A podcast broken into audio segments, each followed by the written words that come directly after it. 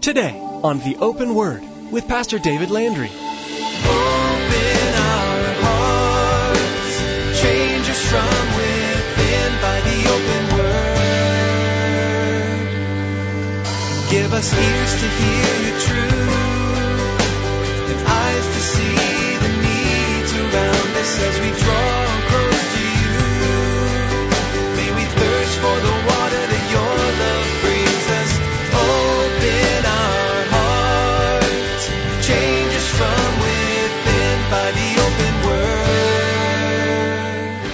She was reminded probably every moment of just about every day that she was a sinner. She didn't have to wear the letter on the outside of her clothes. It, was a small enough community or city that everyone knew her, and we don't have her name, but she was a sinner. Ponder that for just a moment. Ponder that, the weight of that on her life. In chapter 7 of the Gospel of Luke, we meet a lady who was known throughout the city for her sin. However, in the Bible, she is remembered for her extravagant worship of Jesus. Pastor David admonishes us to show mercy and grace to those around us. If we were all known and judged for our mistakes, we would not be welcomed at Jesus' presence. Fortunately, because of the cleansing power of Jesus' blood, we too can come and worship at Christ's feet as grateful sons and daughters. Now here's Pastor David with part one of today's message entitled, The Scarlet Letter.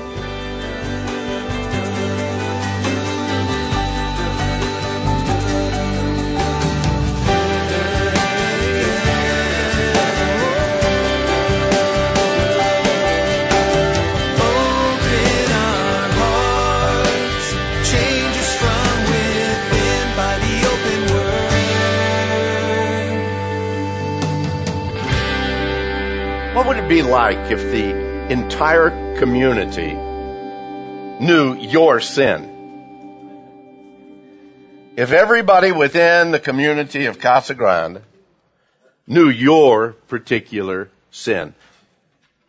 Now, I, I- know that some people they they've they've committed crimes and uh, they've got police reports, and usually our local paper writes those things up. You can look just about every day and see the police reports, and we always check to see if any of your names are on there. But that that's not what I'm talking about. That's not what I'm talking about. And some, and they they they battled all of their lives, uh, all of their adult lives anyway, with with addictions, whether it be alcohol or, or drug addictions, and you can see that many times just physically on the body, and people can kind of see that either physically or mentally how they deal with things. But that's that's not what I'm talking about either.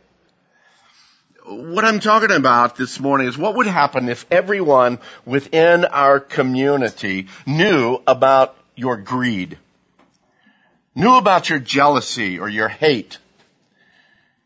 The, everyone knew about your lust or your prejudice, your selfish ambitions, your envy, your lewdness, those kinds of things. What if, like the, the woman in Nathaniel Hawthorne's novel, The Scarlet Letter, you had to wear a letter on the outside of your clothing that designated what your particular sin is? And everyone knew it. That guy over there? You know which one I'm talking about.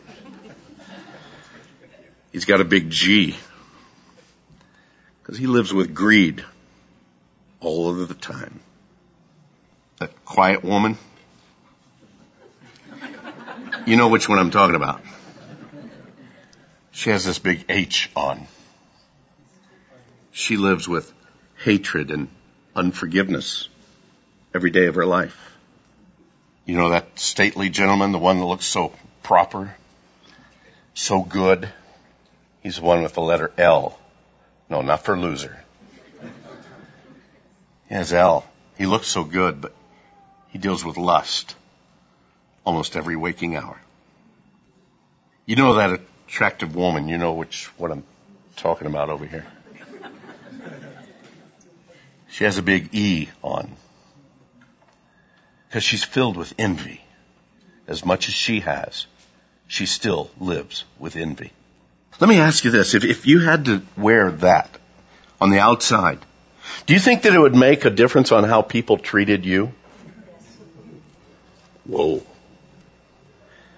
Just looking around at all the letters on everybody. Whoa. Let me ask you this.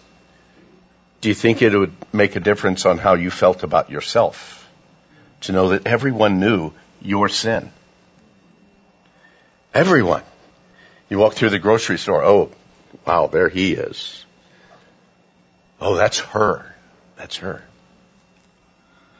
Today we're going to look at a couple of events in the life of Jesus where there's one individual that he, he seems to have it all together.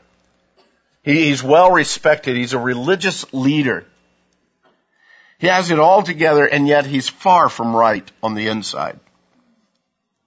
And then there's another individual whose sin is well known throughout the entire community. And for all appearances, she's not worthy of Jesus' time or Jesus' attention at all. And yet on the inside, we find out that she is a woman who's broken and spiritually hungry in her life. Look with me if you would in Luke's gospel record. Luke chapter 7 is where we're at as we've been going through the book of Luke. And this morning we begin in verse 36. Luke chapter 7, beginning in verse 36. And then one of the Pharisees asked Jesus to eat with him. And so Jesus went to the Pharisee's house and he sat down to eat. And behold, a woman in the city who was a sinner when she knew that Jesus sat at the table in the Pharisee's house, she brought an alabaster flask of fragrant oil. She stood at the feet behind him, at his feet behind him weeping, and she began to wash his feet with her tears and wiped them with the hair of her head. And she kissed his feet and anointed them with the fragrant oil. Now when the Pharisee who had invited Jesus saw this, he spoke to himself saying, this man. If he were a prophet, he would know who and what manner of woman this is who's touching him, for she is a sinner. Jesus answered and said to him, Simon, I have something to say to you. And so he said, well, teacher, say it. Jesus said, there was a certain creditor who had two debtors. One owed 500 denarii and the other 50 and when they had nothing with which to repay, nothing with which to repay, he freely forgave them both. Tell me therefore, which of them will love him more? And Simon answered and said, well, I suppose the one whom he forgave more. So Jesus said to him, you've rightly judged. And then he turned to the woman, but he said to Simon, you see this woman? I entered her house and you gave me no water for my feet. But she has washed my feet with her tears and wiped them with the hair of her head. You gave me no kiss, but this woman has not ceased to kiss my feet since the time I came in.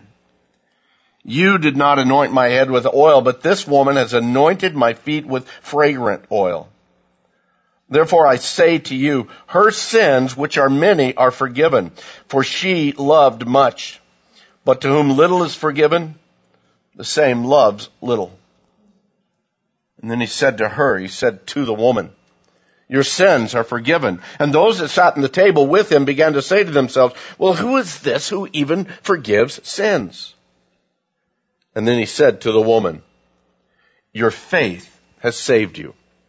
Go in peace. The event that's taking place, it could possibly be at the Pharisee's house in Capernaum. It might be one of the other cities or towns in northern Galilee.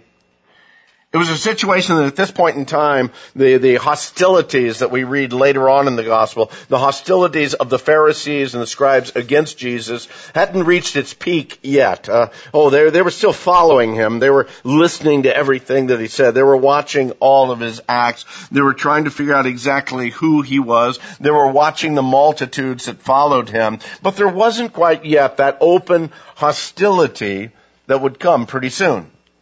So then one of the Pharisees asked Jesus to come to dinner at his home. And so Jesus went to his house and he sat down to eat. So we have this Pharisee, we find out a little bit later on in the conversation that his name is Simon. He ventures out to have Jesus, his visiting rabbi, over for dinner. It would be a normal thing to do for a Pharisee, a man of influence in, in the community, to have this visiting teacher to come over to his home. It was a Middle Eastern custom to, to show honor to a popular rabbi uh, as he came into the town, as well as it was a great chance to be able to hear and to learn from this popular teacher. Well, undoubtedly Simon had questions for this rabbi. Number one, who are you? Uh, but also some had said that he was a great prophet, so Simon wanted to hear, wanted to learn more. Why some have even said this guy, this individual, this rabbi, this teacher, he might even be the Messiah. So Simon determined to learn more of the man. He invited him to his home and behold, a woman in the city who was a sinner. Now, let's stop right there for a second the woman in the town, there in the city, who was a sinner. She was a sinner. Would you repeat that with me? She was a sinner. One more time. They did it good. I didn't see you guys. She was a sinner. Now turn to the person next to you and tell them she was a sinner. She was a sinner because that's what it sounded like in town. Here she comes. She's the sinner. She was well known in town as a sinner. Everyone in town knew it. There was no getting away from it. And because you know that, because everyone in the community knew that. She was reminded probably every moment of just about every day that she was a sinner. She didn't have to wear the letter on the outside of her clothes. It, was a small enough community or city that everyone knew her, and we don't have her name, but she was a sinner. Ponder that for just a moment. Ponder that, the weight of that on her life. Ponder that in your life if everyone knew your sin. We don't know what sin she was guilty of, do we? But let's face it, here, here today we look at that and we figure that she's probably a, a prostitute, a whore, a woman of the streets. We, we kind of figure that because again, a little bit later, Simon says that, that Jesus ought to know what manner of woman this is that's, that's touching him, for she is a sinner. But we really don't know that. But we jump to conclusions, don't we?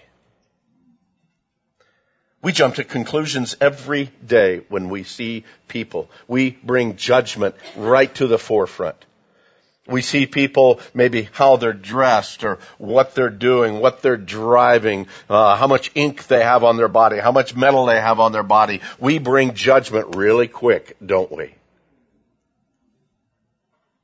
It's interesting to note that to the Jewish leaders, anyone who didn't keep all of the expected rules and the rituals of the Talmud was considered a sinner.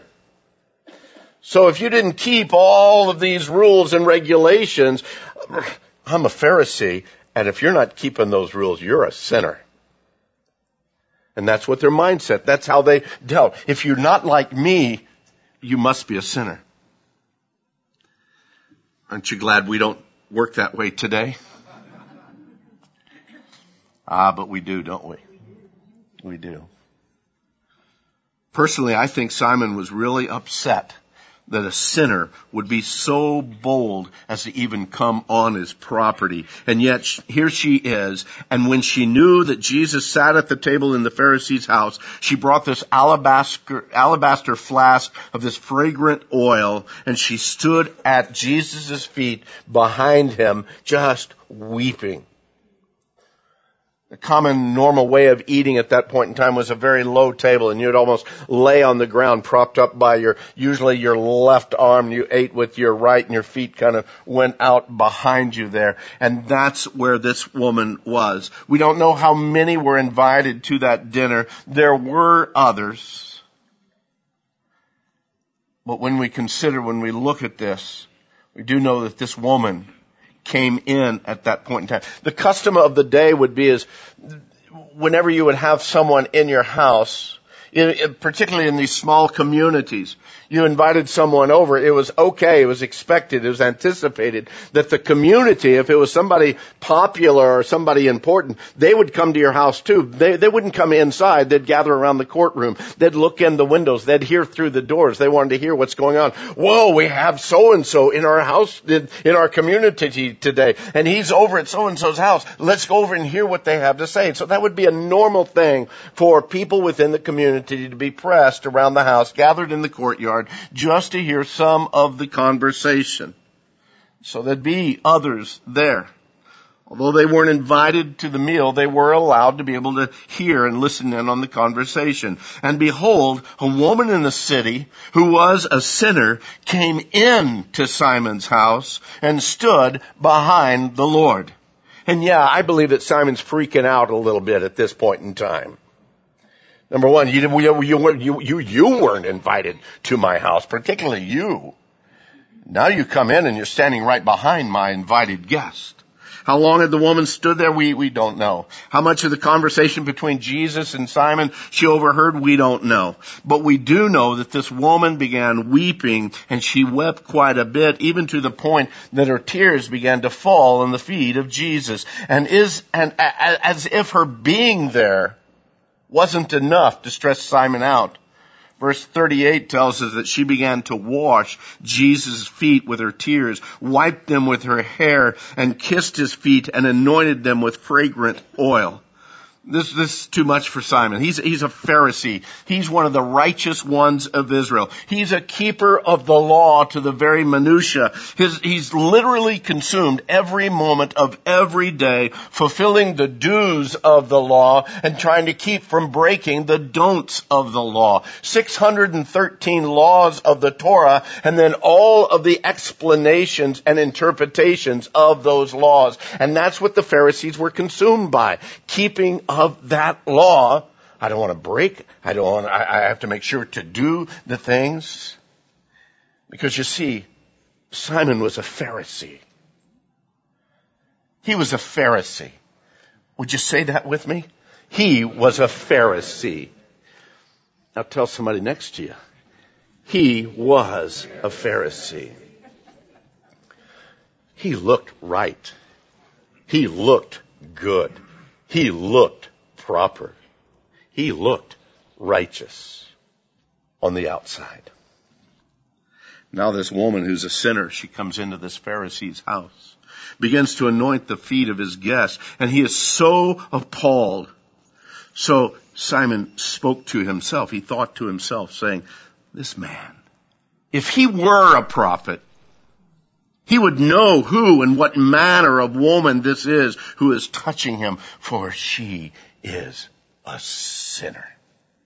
I love it where he says, if he were a prophet. So uh, Simon, Simon had no idea.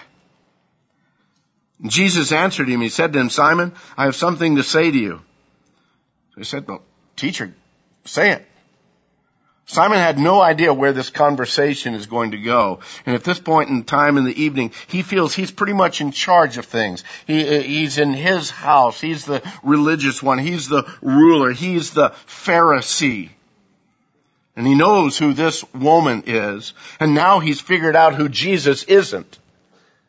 If this man were a prophet. So he's already canceled out the possibility that Jesus is even a prophet. And if Jesus isn't a prophet, then he's certainly not the Messiah. So Simon's already got this all figured out in his head. She's a sinner and he is nobody. Jesus answered, he said to him, Simon, I have something to say to you. There was a certain creditor who had two debtors. One owed 500 denarii and the other 50. And when they had nothing with which to repay, he freely forgave them both. Tell me therefore, which of them will love him more? Let's change this up a little bit, bring it into our understanding. A lot of commentators say that a denarii was about the uh, day's wage of a common laborer of the time. Let's round this up uh, and just say, say a hundred dollars. Say a denarii is worth a hundred dollars. I know that might be more than a common laborer gets, but just for the sake of argument, say it's a hundred dollars for us today. So if one denarii is a hundred dollars, then one man owed fifty thousand dollars, and the other man owed five thousand dollars. You can trust me. I used a calculator to make sure I was right. We see this vast difference. One man with a 50,000, the other with five. So not only were both amounts really a pretty good sum to pay, but one of them was ten times what the other one was. But Jesus says they had nothing with which to repay it. Nothing. But this particular debtor was an amazing guy. He freely forgave both of them all that they owed. Amazing. Everything that they owed. He wiped the slate clean. But that's not the point of the story at this time because Jesus asked Simon a very simple question. And by now, if you've been studying the Word of God for very long, if you've studied in the, in the Gospels for very long, you know that when Jesus asks a simple question, somebody's getting set up. Okay? Because you're going to answer it in your own logic and he's going to give you the real and true answer. Tell me, Simon, which of them will love that creditor more? Simon, he's a pretty sharp guy. He's got it all figured out. I can't even help but, but wonder how much sarcasm there is in Simon's response to Jesus because by now Jesus is nothing. Simon answered and says, well, I suppose the one whom he forgave more. Duh. Okay, I added the duh, but it's, a, it's the attitude that I think that Simon has here. Jesus said to him, well, you're a pretty sharp guy, Simon. Okay, that's my version too, but Jesus says, you have rightly judged. then he turned to the woman. He turned to the woman, but he's still talking to Simon. He says, you see this woman? Yeah, this woman who's a sinner. Simon, I entered your house and you gave me no water for my feet, and she has washed my feet with her tears and wiped them with her hair of her head. The custom of that day would have been as if you had a guest come in. One of your servants would have met them at the door with a bowl of water to remove their sandals and to wash their feet. One of your servants, because you've invited this individual into your home, one of your servants would go and wash the individual's feet. But you know what? Simon didn't make one of his servants go wash Jesus' feet. As a matter of fact, Simon didn't even give Jesus water to wash his own feet. But this woman washed his feet with her tears and wiped them with the hair of her head. Simon, you totally missed even the most basic common courtesy here. Strike one. Verse 45 says that Simon, or Jesus still talking to Simon, says, you gave me no kiss. But this woman has not ceased to kiss my feet since the time that I came in. And again, the custom of the day would be for the host to welcome his guest with a kiss. If you remember, it was Simon who invited Jesus into his house. Jesus was the invited guest. Jesus didn't say, Simon, I want to come to your house for dinner. No, Simon says, Jesus, why don't you come to my house? And Simon treated him as a nobody, really, from the very beginning. Strike two, Simon.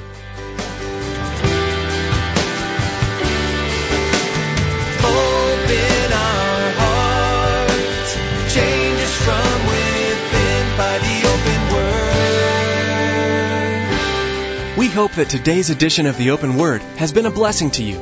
If you live in the Casa Grande, Arizona area, we want to invite you to join us for worship. The messages that you hear on the Open Word are produced from worship services at Calvary Chapel, Casa Grande. Maybe the teaching you heard today is exactly what you're looking for in a church. Then please join us. We meet Saturday evenings and twice on Sunday morning, as well as throughout the week. For more information about when we meet for worship, including driving directions, log on to theopenword.com and then follow the link to the church website.